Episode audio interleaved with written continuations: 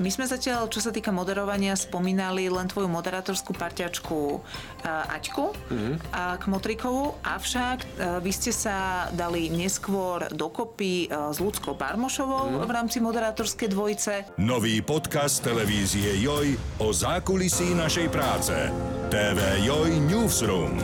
Vo všetkých podcastových aplikáciách.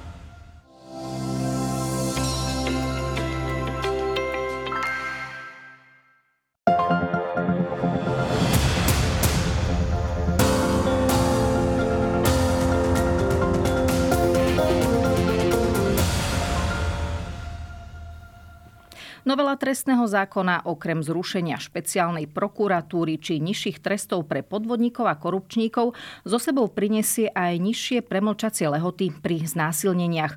Opozícia je pobúrená, koalícia hovorí, že chce takto motivovať ženy, aby šli čím skôr na políciu. O tom, aké praktické dopady môže mať táto úprava na ženy, sa budem rozprávať s advokátom Matúšom Kanisom, ktorý sa venuje domácemu a sexuálnemu násiliu. Som Julia Zelenková a toto je 24 podcast. Pán Kanis, dobrý deň, ďakujem, že ste prišli. Dobrý deň, ďakujem. Poďme si to možno premeniť hneď na začiatok na drobné. Ak by teda naozaj toho 15. marca vstúpil do praxe nový trestný zákon so všetkým, čo prináša aj s tými skrátenými premlčacími lehotami pri znásilneniach na 10 rokov, dá sa naozaj povedať, že akékoľvek znásilnenie, ktoré sa stalo pred rokom 2014, už nikdy nikto nevyšetrí? No v zásade áno, v zásade to platí. Je tam možné e, so súhlasom e, toho podozrivého alebo teda v neskôrších štádiách obvineného e, vykonať, či už prípravné konanie alebo hlavné, hlavné pojednávanie, ale to je len so súhlasom. Hej. Čiže v zásade platí to, ako ste to teraz povedali, to, čo sa stalo, stalo pred rokom 2014, ako keby zanikne trestnosť a už sa ďalej riešiť nebude. Ako často sa stáva, že ženy až po takom dlhom čase nahlásia, že sa im niečo takéto stalo? Je to celkom bežné, keď sa pozrieme teraz napríklad na príklad toho známeho psychiatra v Čechách, tak tam sa prihlasovali ženy práve kvôli tomu, že to ako keby nadobudlo nejakú mediálnu, mediálny smer. Dostalo sa to do povedomia a stále viacej a viacej sa ich hlásilo práve kvôli tomu, že to bolo v médiách preberané. Čiže je to úplne bežné. Ja vo svojej momentálnej aktívnej praxi mám e, dva takéto prípady. V jednom je znesené obvinenie, v druhom zatiaľ znesené obvinenie nie je. E, to, kde je vznesené obvinenie, je po viac ako desiatich rokoch, je to niekde okolo 12 rokov. A aj to, že orgán činný v trestnom konaní tu nám vzniesol obvinenie, tak svedčí o tom, že tá dôkazná situácia, aspoň plus mínus, už je taká, že sa podarilo vzniesť obvinenie konkrétnej osobe. Bolo ťažké v tomto prípade získať dôkazy po tak dlhom čase? O, celkovo pri o, tejto trestnej činnosti to nie je jednoduché, práve preto, že o, niekde okolo 80, možno viac percent prípadov sexuálneho násilia a znásilnení nám prebieha buď priamo v domácnosti, alebo od e, partnera, či už terajšieho, alebo e, bývalého, alebo aspoň od nejakej známej osoby, ako je tréner, vychovávateľ a podobne. Nejaký nadriadený v práci možno a podobne? Napríklad. No a kedy sa to potom stane, že po takom, aký, kedy nastane ten zlom, že tá žena si po naozaj dlhšom čase povie, že teraz asi o tom prehovorím, ak nerátame práve takýto prípad, ako ste spomínali, že možno sa ozvali aj iné ženy a cíti sa povzbudená, že teda veď aj mne to ten človek robil, potrebujem aj ja o tom prehovoriť. Je to veľmi individuálne. Každá eh, z tých preživších bude na to reagovať nejakým iným spôsobom. Aj iný dôvod bude mať na to, že v končnom dôsledku vyhľadala vlastne orgán činy v trestnom konaní a nahlásila alebo urobila oznámenie o spáchaní trestného činu. Môže to byť buď vlastne ako keby výsledok liečby z traumy, to znamená ako výsledok dlhodobej psychoterapie. Môže to byť snaha ochrániť iné ďalšie ženy, môže to byť snaha ochrániť deti, či už svoje alebo cudzie Eh, často sa stretávam práve s tým argumentom u žien, ktoré eh, ako maloleté zažili eh, sexuálne zneužívanie, že vidia, že ten človek naďalej pôsobí, dajme tomu v nejakej v práci, robiť ďalej učiteľa, vychovávateľa, trénera a chcú ako keby, aby tie ďalšie deti nezažili to, čo si zažili oni. To býva napríklad často dôvodom podania trestného oznámenia. Pri tom sexuálnom zneužívaní, ale tam to bude trochu inak. Áno, tam máme vlastne odsek, myslím, že je to 5 eh, v tom paragrafe, ktorý nám hovorí, že pre niektoré konkrétne trestné činy, medzi ktoré patrí aj znásilnenie na maloletej osobe, sa nám vlastne začínajú počítať premlčacie doby až od nadobudnutia 18. roku veku života tej poškodenej osoby. Čiže tu sa nám to nedotýka toho premlčania, toho skrátenia tej premlčacej Prečo inak doby. teda tí zákonodarcovia pristúpili k dospelým ženám a inak k mladistvím? Je to kvôli tomu, aby e, to maloleté dieťa malo čas si ako keby zhodnotiť, e, uvedomiť, čo sa mu dialo potom v dospelosti. Čo je dobre v tomto prípade? Čo je samozrejme dobre, ale máme napríklad príklady zo zahraničia, to niekoľkokrát um, spomínané Nemecko má pri znásilnení alebo teda pri sexuálnych deliktoch bez ohľadu na to, kedy boli spáchané, tak e, neuplynie alebo nezačne plynúť premlčacia doba skôr, ako nadobudne poškodená 30. E, rok veku svojho života a tamto nie je viazané na to, že musel byť spáchaný e, tento trestný čin v čase, kedy poškodená mala, bola maloletou osobou. Čiže tie príklady sú rôzne. To by sme sa ešte na tie premlčacie uh-huh. doby pozreli. Mňa by teraz možno zaujímalo to, že aké sú tie dôvody, prečo sa tie ženy rozhodnú vlastne mlčať. Vy ste spomínali, že to je najčastejšie preto, že sa to deje v nejakom vzťahu. E, ide tu o to, že ten muž má nad nimi stále naďalej kontrolu, alebo boja sa povedzme, že prídu o štipendium, o prácu, o to, že nebudú mať kde bývať, alebo ako by sa to veľmi prakticky dalo vysvetliť? Mm, nedá sa to nejakou, nejakou jednou, jedným príkladom vysvetliť. Naozaj tých dôvodov e, je nespočetne veľa. Každá jedna bude mať nejaký iný dôvod. Za všetky by sme mohli povedať, že tým najväčším dôvodom je to, ako spoločnosť chápeme, ako spoločnosť pristupujeme k preživším a akým spôsobom máme vždy potrebu ako keby hájiť, obraňovať toho násilníka, toho páchateľa takéto trestnej činnosti. E, vidíme to na tých príkladoch e, žien, ktoré teraz nabrali odvahu a prehovorili o tom, čo sa im v minulosti stalo a vidíme na sociálnych sieťach, že e, v tých diskusiách okamžite sú e, obviňované z toho, že iba chcú byť zaujímavé alebo že chcú ublížiť tomu bývalému partnerovi. Toto je asi najväčší problém to, akým spôsobom ako spoločnosť vôbec nazeráme na túto trestnú činnosť, to, akým spôsobom vôbec zákonodárca sa stavia k tomu, e, nie len k premlčacím dobám. To je možno naozaj z môjho pohľadu niečo, čo si e, málo kto v e, tej Národnej rade u zákonodárcu uvedomil, že sa to dotkne aj týchto trestných činov, ale to je spústa iných problémov. Akým spôsobom vôbec máme zadefinovaný trestný čin znásilnenia, čo naozaj e, nepatrí do Európskej únie 21. storočia. Napríklad to, že sme odmietli ratifikovať istambulský dohovor, tých vecí je naozaj na diskusiu mnoho, prečo eh, aj preživšie potom nemajú dôveru v systém. Darmo ich budeme, eh, budeme ich vyzývať k tomu, aby prišli a oznámili. Ja som tu mala asi tak pred rokom a pol právničku pani e, Burajovú z, vlastne z metodického centra. A tam mala aj nejaké štatistiky, podľa ktorých až 68% e, vyšetrovateľiek a vyšetrovateľov má ako keby predsudky voči týmto obetiam.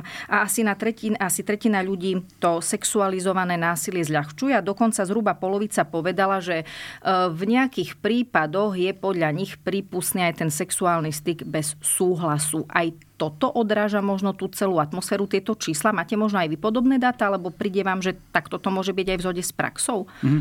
Ja dáta mm, nemám, alebo respektíve môžem čerpať iba z takých dát, ako aj pani Búrajova z Koordinačno-metodického centra. Ja skôr môžem z tých mojich anekdotických skúseností, napríklad keď robievame školenia pre sudcov, sudkyne, prokurátorov, prokurátorky, bežne sa stretávame s názorom, že 50% tej, takýchto trestných oznámení sú vymyslené. No, dnes to, nenájdete na to žiadny podklad v žiadnej štatistike, v žiadnom výskume. Práve naopak výskumy hovoria o tom, e, že krivých obvinení pri, týchto, pri takejto trestnej činnosti je rovnako ako pri akejkoľvek inej trestnej činnosti. To znamená, ak budem tvrdiť, že ste mi ukradli bicykel, tak je to rovnako pravdepodobné, keď to nie je pravda, ako že budem tvrdiť, že som, bol obe, že som sa stal obeťou sexuálneho násilia napríklad. Pretože ja ako muž sa nemôžem môžem stať obeťou znásilnenia. Ano.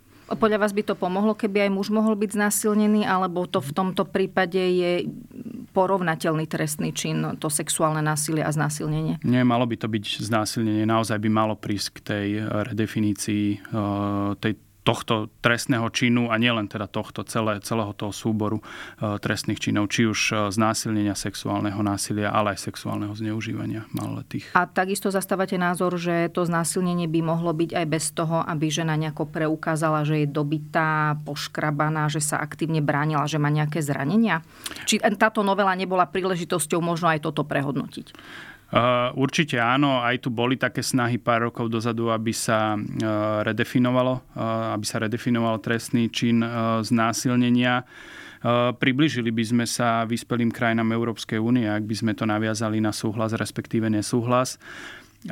Bolo to odmietnuté za pána ministra Karasa tou odbornou skupinou, ktorá sa ako keby zaoberala rekodifikáciou trestného práva, kedy hovorili, že by to stiažilo dokazovanie ja si to nemyslím, ako naozaj e, je nie úplne vhodné e, dávať také príklady, že museli by sme chodiť notárovi a dávať si osu, odsúhlasiť to, či môžem alebo nemôžem to mať s nejakým... taký extrém. Áno, áno. Je to nie úplne šťastné. No.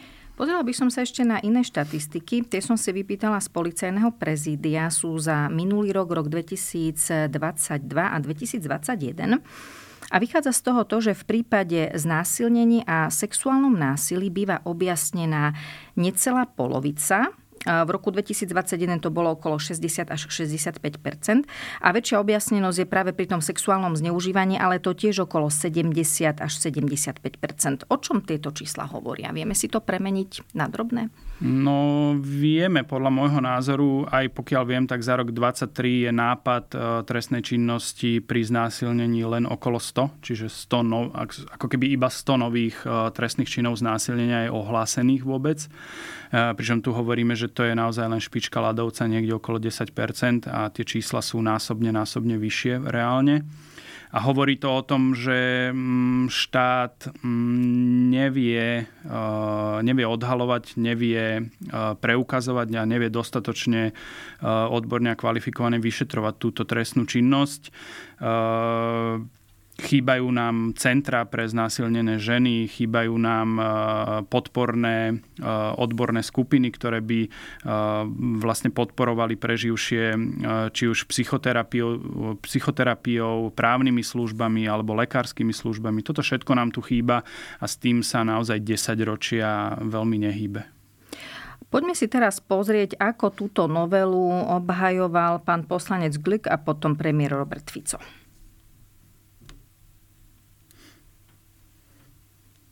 Premlčacia doba začína vždy plynúť momentom znásilnenia tej ženy. Tak asi o tom vie, všimne si to, keď ju niekto znásilní a môže ten trestný čin nahlásiť. Premlčacia lehota pri tomto trestnom čine bola v rokoch 1961 až 2005, teda viac ako 40 rokov. 10 rokov. Tak, ako sme sa rozhodli zmierniť niektoré drakonické trestné sadzby zavedené v roku 2005, za odborne správne sme považovali vrátiť naspäť aj premlčaciu lehotu pri znásilnení na 10 rokov, aby motivovala ženy, obete sexuálneho násilia, oznamovať tieto zločiny v čase, keď je ich možné vyšetriť. Dala by som k tomu asi také tri podotázky. Prvá vec, práve to vyjadrenie poslanca Glúka o tom, že žena si hádam toto všimne a môže to ísť nahlásiť. Keď niečo také žena, ktorej sa to stalo, počuje, e, môže mať vôbec dôveru, že tí policajti k nej budú pristupovať s nejakým rešpektom, keď od zákonodarcu počuje takéto slova? Uh, to je základný problém, by som povedal. Uh, už som to tu aj spomenul to, akým spôsobom nie len orgány činné v trestnom konaní, ale celá spoločnosť nazerá na túto trestnú činnosť. A ako som spomenul, darmo budeme vyzývať poškodené obete k tomu, aby nahlasovali trestnú činnosť. Darmo im budeme skracovať možnosť, kedy môžu vlastne túto trestnú činnosť nahlásiť. Keď nerobíme nič pre tie obete, nerobíme nič pre tie poškodené, aby dôverovali systému, aby sme im to uľahčili, aby sme im dali na vedomie to, že ako štát, že pre štát, ktorý tvorí trestnú politiku, že je to dôležité. Že je dôležité sa zastať toho slabšieho, že je dôležité uh, mu poskytnúť všetky možné prostriedky k tomu, aby najlepšie bezplatne si vedel túto situáciu vyriešiť. Je absolútnym právom každej poškodenej osoby, každej obete, každej preživšej sa rozhodnúť, či trestné oznámenie podám, nepodám, alebo kedy ho podám. Do toho mi naozaj nemá právo mne, ako tej poškodenej osobe, nikto hovoriť, kedy to mám spraviť. Spravím to vtedy, kedy je to pre mňa znesiteľné, kedy je kedy si ja sám alebo ja sama uvážim, že to dokážem, e, že dokážem tým systémom prejsť. Pretože to si nepredstavujme tak, že teraz e, príde k znásilneniu a ja prídem na obvodné oddelenie, kde to nahlásim a e, systém sa rozbehne a začne niečo vyšetrovať. To je prvá výpoveď. V tom najhoršom prípade môžem sa obratiť na to obvodné oddelenie, kde nemám absolútne žiadneho citliveného ani preškoleného e, príslušníka policajného zboru, ktorý by toto vedel vyhodnotiť. Čiže môže sa stať, že tam na chodbe cez okienko budem rozprávať niekomu, čo sa mi stalo. E, nasledovať bude v lepšom prípade e, výpoveď na kameru, prvá. Následne začnú znalecky dokazovať, respektíve znalecké skúmanie mňa ako osoby, ktorá je poškodená. To znamená v prvom rade na nejaké možno lekárske, forenzné podklady k tomu, že či sa niečo zachovalo, nezachovalo. Po druhé na moju vierohodnosť, či si nevymýšľam. To je úplne bežná prax, že sa robí znalecký posudok ako druhý, či si nevymýšľam neviem si predstaviť, že stále to prirovnávam e, po každé napríklad k tomu, keď vám niekto ukradne bicykel, prídete to nahlásiť, predstavte si, že by vás poslali na znalecké dokazovanie, či si to nevymýšľate. Či ste ten bicykel naozaj predtým v tej pivnici mali. Uh, nasledovať bude v lepšom prípade vznesenie obvinenia, opakovaný výsluch, následne uh, bude prebiehať nejaké dokazovanie. Konfrontácia? Konfrontácia by v tomto prípade nemala byť, tá je zakázaná zo zákona, nakoľko tu máme od roku 2017 zákon o obetiach trestných činov, ale budete konfrontovaná zo strany obhajcu toho obvineného a neskôr na hlavnom pojednávaní je s veľkou pravdepodobnosťou možné, alebo teda je e, veľmi pravdepodobne možné, že budete vypovedať opäť znova za účasti teda minimálne obhajcov e, obžalovaného a teraz si zoberte, čo má byť výsledok. To, že uh, príde k mimoriadnemu zníženiu uh, trestu pod spodnú hranicu uh, trestnej sádzby a to z dôvodu, že nám budú prevažovať, dajme tomu, polahčujúce okolnosti nad priťažujúcimi okolnostiami. Že je to taký slušný muž, viedol riadny život, má rodinu a podobne napríklad? Áno, úplne bežne uh-huh. sa tam potom spomína to, že je to iba jednorazové vybočenie z bežného a riadneho života. To, to je úplne bežné. Uh, a ešte navyše, keď sa toto celé odohrá, príde, dajme tomu, k právoplatnému odsudeniu páchateľa, tak vás odkážu s náhradou škody, s nárokom na náhradu škody na civilné konanie. Čiže pre vás, ako pre osobu, ktorej sa niečo takto obrovsky traumatické stalo, štát, ja nechcem povedať, že nerobí nič. E, to by naozaj bolo príkre a sú aj organizácie, alebo sú aj odborníci, sú aj e, určite vyšetrovateľia, sudcovia a sudky, ktorí k tomu pristupujú e, so všetkou vážnosťou, odborne, citliveno a podobne, ale štát na tomto poli má meškanie minimálne 30 rokov. V tom, aby sme vôbec sa niekde priblížili tým krajinám, ktoré sú na západ od nás, ktoré si aj vlastne zákonodárca e, v tomto prípade bral ako e, nejaký príklad tých zmien, ktoré v e, trestnom zákone robil. Čiže argument, že takto chceme tie ženy motivovať... To nesedí absolútne. To, to, z môjho pohľadu je takýto argument práve... Je to nátlak, dá sa povedať? Dá sa to tak vnímať, ale z môjho pohľadu je to práve prejavom toho, že uh, o tejto téme naozaj v spoločnosti nevieme takmer nič, ako to reálne, v realite prebieha.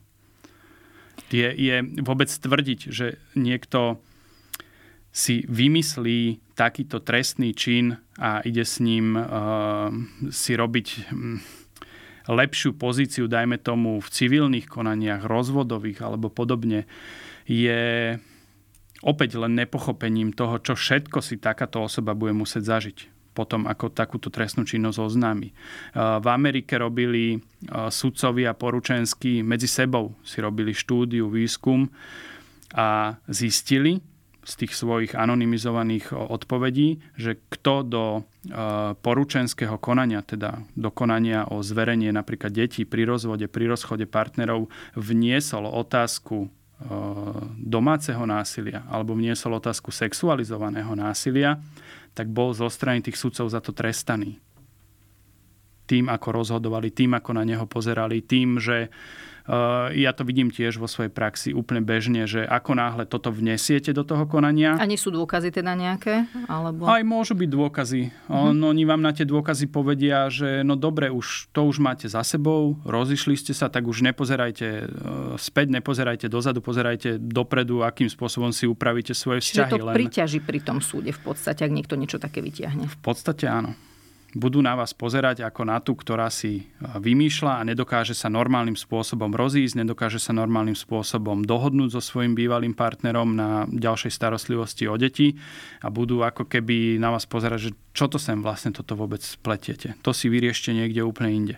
Len to sa nedá vyriešiť úplne niekde inde bez toho, aby vám to zasahovalo do celého vášho života. No a keď tu máme ten argument, veď 40 rokov, vyše 40 rokov to tu takto fungovalo od myslím 61. do 2005. Uh-huh.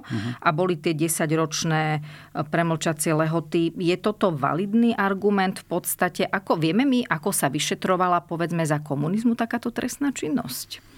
Mm, myslím si, že ešte horšie, ako sa vyšetruje dnes. Práve z toho dôvodu, že vôbec nazeranie na nejaké partnerské násilie a rodovo podmienené násilie v tých rokoch asi vôbec takéto povedomie v spoločnosti nebolo žiadne. A to, že to 40 rokov bolo nejako potom sa to zmenilo a zmenilo sa to práve smerom uh, tým, ako sa menia tieto či už trestné sadzby, lebo vtedy sa zvýšili aj trestné sadzby za uh, tieto trestné činy, nie len uh, doba premlčania ale mm, zvýšili sa trestné sadzby, zvýšila sa doba premlčania a bolo to, bolo to smerom k tomu, akým spôsobom sa vysporiadava alebo akým spôsobom uh, nazerá na tieto trestné činy celá Európa, celá Európska únia. Teraz ideme presne opačným smerom. Tak poďme si povedať presne k tým argumentom, lebo však to zaznelo nespočetne krát, že chceme byť európsky, chceme sa priblížiť krajinám ako Česko, Nemecko, Rakúsko a podobne. Máme drakonické tresty a podobne. Ako teda majú majú okolité krajiny alebo tie na západ od nás upravené premlčacie lehoty pri takýchto skutkoch? Toto je veľmi komplikovaná debata. Z môjho pohľadu je nešťastné a neférové vybrať si názov skutkovej podstaty v nejakom trestnom systéme zahraničnom, preložiť si tú, ten prvý odsek ako základnú skutkovú podstatu a povedať, že je tam taká taká trestná sadzba a taká taká premlčacia doba. Napríklad len keď si budeme porovnávať e, úpravu v Nemecku a úpravu na Slovensku, tak prídeme na to, že znásilnenie, tak ako ho chápe náš trestný zákon v prvom odseku, to znamená prekonanie odporu, aktívneho odporu ženy vaginálnym stykom muža proti žene, nijak inak, tak v nemeckom trestnom e, zákone je to z deviatich odsekov až šiestý odsek. To znamená, tých 5 predtým odsekov sú iné, ľahšie formy tejto trestnej činnosti a nemôžeme povedať, že v prvom odseku je to pol roka až 5 rokov a teda premlčacia doba je 10 rokov. Nebude nám to sedieť. To je presne to povestné miešanie hrušiek a jablčok. Zoberme si Českú republiku. Prebieha tam e, schvalovanie v parlamente práve redefinície znásilnenia. Prešlo to myslím, že prvým čítaním v Čechách. A Česi sa budú, ak to schváli e, parlament a následne aj Senát, tak sa priblížia práve e, vyspelým krajinám Európskej únie, pretože budú mať znásilnenie, znásilnenie trestný čin naviazané na súhlas, respektíve nesúhlas. Už nepôjde o aktívnu obranu, nebude nutné preukazovať aktívnu obranu. Čiže už len takýto samotný prvý e, argument, že porovnávame e, základné skutkové podstaty, nič nám to nehovorí o tom, ako tie okolité krajiny e, jednak trestajú a v akých e, dobách sa tam premlčuje. Prečo len sa to nedá porovnať tento konkrétny skutok, ako je definovaný u nás v tom prvom odseku, hodzaj s tým šiestým v Nemecku napríklad? Dá, tam bude potom tá premlčacia 20 rokov, uh-huh. v Čechách 15 rokov, v Rakúsku je to myslím, že tiež 15 rokov. A navyše nám do toho vstupujú to, čo som už tu na aj spomínal, v nemeckom trestnom zákone. Tá, trest, e, tá premlčacia doba začína plynúť až od 30. roku veku e, tej poškodenej osoby. Čiže to môže byť ešte, ešte viacej ako vôbec 20 rokov. Hej, tam keď si zoberiete, že sa to stalo v 18. roku veku života napríklad, tak 12 rokov nám spočíva tá premlčacia doba do 30. roku a následne to bude ďalších 20 rokov. Čiže to je koľko? 32 rokov. Čiže vieme povedať, že krajiny na západ od nás majú mnohé tie premlčacie lehoty dlhšie, ako, by sme, ako ich budeme mať my, ak sa to upraví. Mm, z môjho pohľadu áno. Ja si myslím, že áno, z toho, ako som si ja tie uh, príslušné paragrafy pozeral, študoval pri všetkých ostatných povinnostiach, ktoré mám, a myslím si naozaj, že toto konkrétne je veľmi neférová debata. E, vy ste tu už naznačili to, ako to vyzerá, keď žena sa rozhodne prísť nahlásiť znásilnenie na políciu. Ale máme mi tu vôbec nejaký komplexný systém, že potom by niekto na tej policii skontaktoval, povedzme, povedzme, že ide najprv na policiu, lebo majú niekde blízko, hmm. že by kontaktoval nejakého lekára, psychológa, dali nejaké právne poradenstvo alebo povedali jej pani, e, máte tam a tam takúto organizáciu, tí vám pomôžu, že by ju možno niekto sprevádzal, alebo naopak v nemocnici, ako to funguje. Príde nejaká žena s poraneniami, e, vedia, priamo v nemocnici poradiť, na koho sa obrátiť, okrem toho, že teda skontaktujú políciu, existujú takéto združenia, tuto je takýto psycholog, takýto sociálny pracovník, alebo si to všetko musí tá obeď vybehať, tak povediať sama. Musí si to vybehať, tak povediať sama. Ak už sa dostane na, na to okresné riaditeľstvo policajného zboru na kriminálku, kde bude vypovedať pred vyšetrovateľom alebo vyšetrovateľkou, tak s veľkou pravdepodobnosťou dostane kontakty na pomáhajúce organizácie. Tu je problém, že napriek tomu, že pred asi tromi rokmi sme tlačili na to, aby tie zoznamy pomáhajúcich organizácií boli e, v systéme e, policajnom dané do takého stavu, aby boli tam existujúce organizácie, existujúce telefónne čísla, tak úplne bežne stále používajú niektoré okresné riaditeľstva 10, 15, 20 ročné informácie. Nejaké o... staré letáky? To, to ani nie sú letáky, to sú vytlačené A4 s tromi organizáciami, z ktorých dve neexistujú. A keď na ne bude tá osoba telefonovať, tá poškodená, tak sa jej ozve halali. Čiže ale OK, uh, už dostane nejaké informácie. Bolo by super, keby boli aktuálne tie informácie, ale aspoň nejaké dostane. Ale to už je v situácii, kedy už škoda bola napáchaná. Pretože ak naozaj uh, príde na obvodné oddelenie, nebodaj podať to trestné oznámenie, tak bude rada, ako odtiaľ neodíde s tým, že mm, ju pošlu domov. Alebo že ju pošlu chote lekárovi najprv. A čo je lepší postup? Ísť k lekárovi najprv alebo, alebo na tú policiu?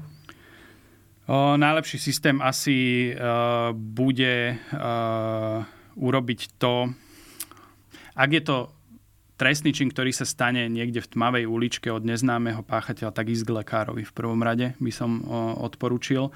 Ak je to trestná činnosť, ktorá je páchaná doma alebo nejakou známou osobou, dajme tomu opakovane, tak by som odporúčil um, každému, aby si na stránke www.justice.gov.sk uh, v časti služby našiel eh, v časti eh, obete, služby pre obete eh, trestných činov, aby si našiel nejakú organizáciu vo svojom okolí pomáhajúcu, ktorá ho dokáže previesť týmto celým procesom alebo ju dokáže previesť týmto celým procesom.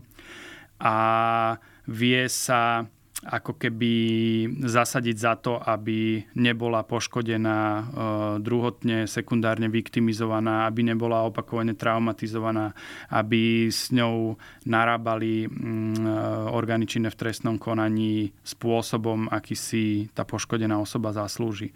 Z mojej praxe viem, že e, napríklad len výsluch keď je pri ňom uh, prítomný uh, advokát ako splnomocnenec poškodenej osoby, prebieha veľakrát úplne inak, ako keď tam ten advokát nie je.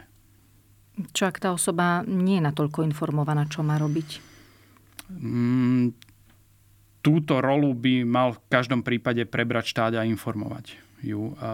Najlepšie na to by boli práve tie centrá pre znásilnené ženy, keby vznikli. Ako to funguje možno v iných krajinách? Sú tam takéto centrá? V čom všetkom ano. vedia takéto centrá pomôcť?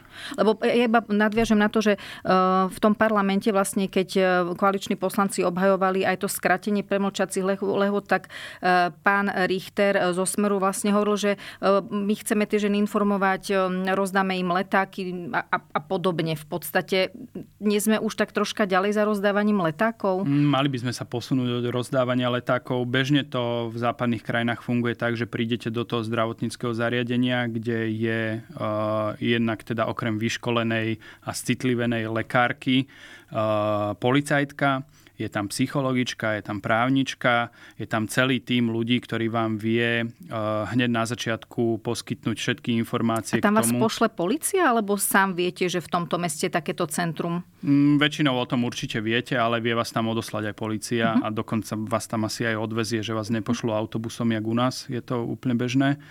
Uh, Čo sa tam deje v tých centrách potom ďalej? Od lekárskej prehliadky samozrejme vyšetrenie, aby sa predišlo ja neviem, nejakej infekcii alebo teda nakazeniu nejakou pohlavnou chorobou, neželanému tehotenstvu. Vedia sa uložiť forenzné vzorky na niekoľko rokov, až sú krajiny, kde sa až na 10 rokov ukladajú tieto vzorky, že sa zamrazia a niekde sa uložia. To by vyriešilo napríklad to, čo sa teraz hovorí, že neexistujú žiadne e, dôkazné prostriedky po či už 10 alebo 20 rokoch. E, ale to tiež, no, to nám e, možno urobí nejakú službu v prípadoch, kedy opäť hovoríme o znásilnení, ktoré sa stane od neznámeho niekde. A je to nejaký sériový niekde vonku. Páchateľ, na, napríklad, uh-huh. ale toto vám veľmi nepomôže odobrate forenzných vzoriek a takáto, takáto, takéto dôkazné prostriedky, keď e, k tomu e, sexuálnemu násiliu prichádzalo u vás doma. Hej, to, čo tam akým spôsobom preukáže, preukáže poškodená, že sa naozaj jednalo o e, znásilnenie. Hej. Čiže tam používame rôzne iné dôkazné prostriedky a tam je úplne jedno, či podáte pri tých iných dôkazných prostriedkoch, ja neviem, komunikácia, SMS komunikácia, výpovede rôznych svetkov, ktorým sa mohla zdôveriť a podobne. A tam je úplne jedno, či to je po týždni, roku alebo desiatich rokoch. Hej. Že to, v, tomto, v tomto nám to veľmi rolu nehrá. A aby som sa teda vrátil k tým centram pre znásilnené, tu na, na tom, na, v tom centre dokáže dokážu uh, tú poškodenú nasmerovať na to, aby si sama vlastne uvážila, či pre ňu je vhodné v tej v tom momente, kedy tam príde vyhľadať tú pomoc, či je pre ňu vhodné podávať trestné oznámenie dokážu jej e, poskytnúť všetky možné e, informácie, aby sa ona sama kvalifikovane a informovane dokázala rozhodnúť, akým spôsobom chce túto vzniknutú situáciu riešiť. Či je pre ňu lepšie najprv absolvovať nejakú psychoterapiu, e, zastabilizovať sa, vôbec možno nájsť nejaký spôsob, ako ďalej žiť. Hej je to pre tú obed je to určite dôležitejšie, ako ísť a v ten deň podať trestné oznámenie. A je to, hovorím ešte raz, je to jej plné právo sa rozhodnúť, či vôbec trestné oznámenie podá alebo nepodá. A je jej plné právo sa rozhodnúť počas celej tej premlčacej doby, počas ešte stále 20 rokov, sa rozhodnúť, kedy to trestné oznámenie podá. Prečo stále takéto centrum nemáme? Alebo takéto centra? Sú rôzne centra, ktoré vám pomôžu, ja neviem, napríklad s bankrotom alebo s inými prípadmi. Prečo práve pre toto znásilnenie aspoň v krajských mestách neexistujú nejaké, nejaké takéto pobočky? Možno apelovali nejaké organizácie alebo presne právnici, ako ste vy na to, aby sa niečo také e, u nás otvorilo? Bolo to vôbec niekedy otvorené, takáto otázka niekde na vláde? Nehovorím, že len na tejto, ale v priebehu tej minulosti oblasti? Áno, áno, riešilo sa to. Aj viem, že práve pani Burajová, ktorú ste spomínali na začiatku, tak e, takéto centrum e, riešila v Bratislave. Nejak nakoniec na to nebola vôľa. Na to potrebujete to samotné zdravotnícke zariadenie Dá sa to aj pri bežnej nemocnici otvoriť? Áno, tak to malo byť. Malo to byť niekde v Ružinovskej nemocnici, len to bolo za e, vlády, e, myslím, že pána Matoviča, kde teda niektoré konzervatívne kruhy boli skrátka proti tomu a na tom to celé stroskotalo.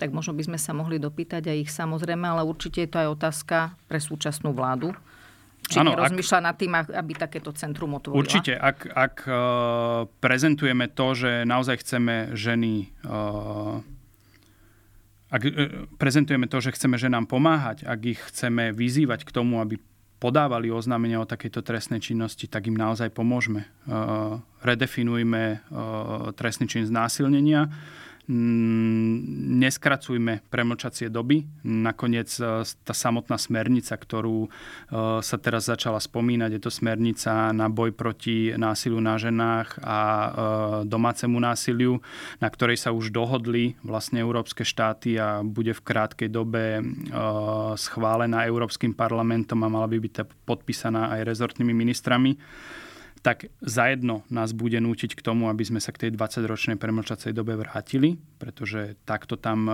myslím, že v článku 15 odsek 2 je uvedené. A za druhé bude nás nútiť aj k tomu, aby sme také centra, o ktorých sme teraz hovorili, povinne zriadovali. Čiže to, akým spôsobom teraz zákonodárca rozhodol, ide naozaj proti vývoju v celej Európskej únii. Tak toto zhrňa advokát Matúš Kanizia. Ďakujem, že ste prišli. Ďakujem, dovidenia.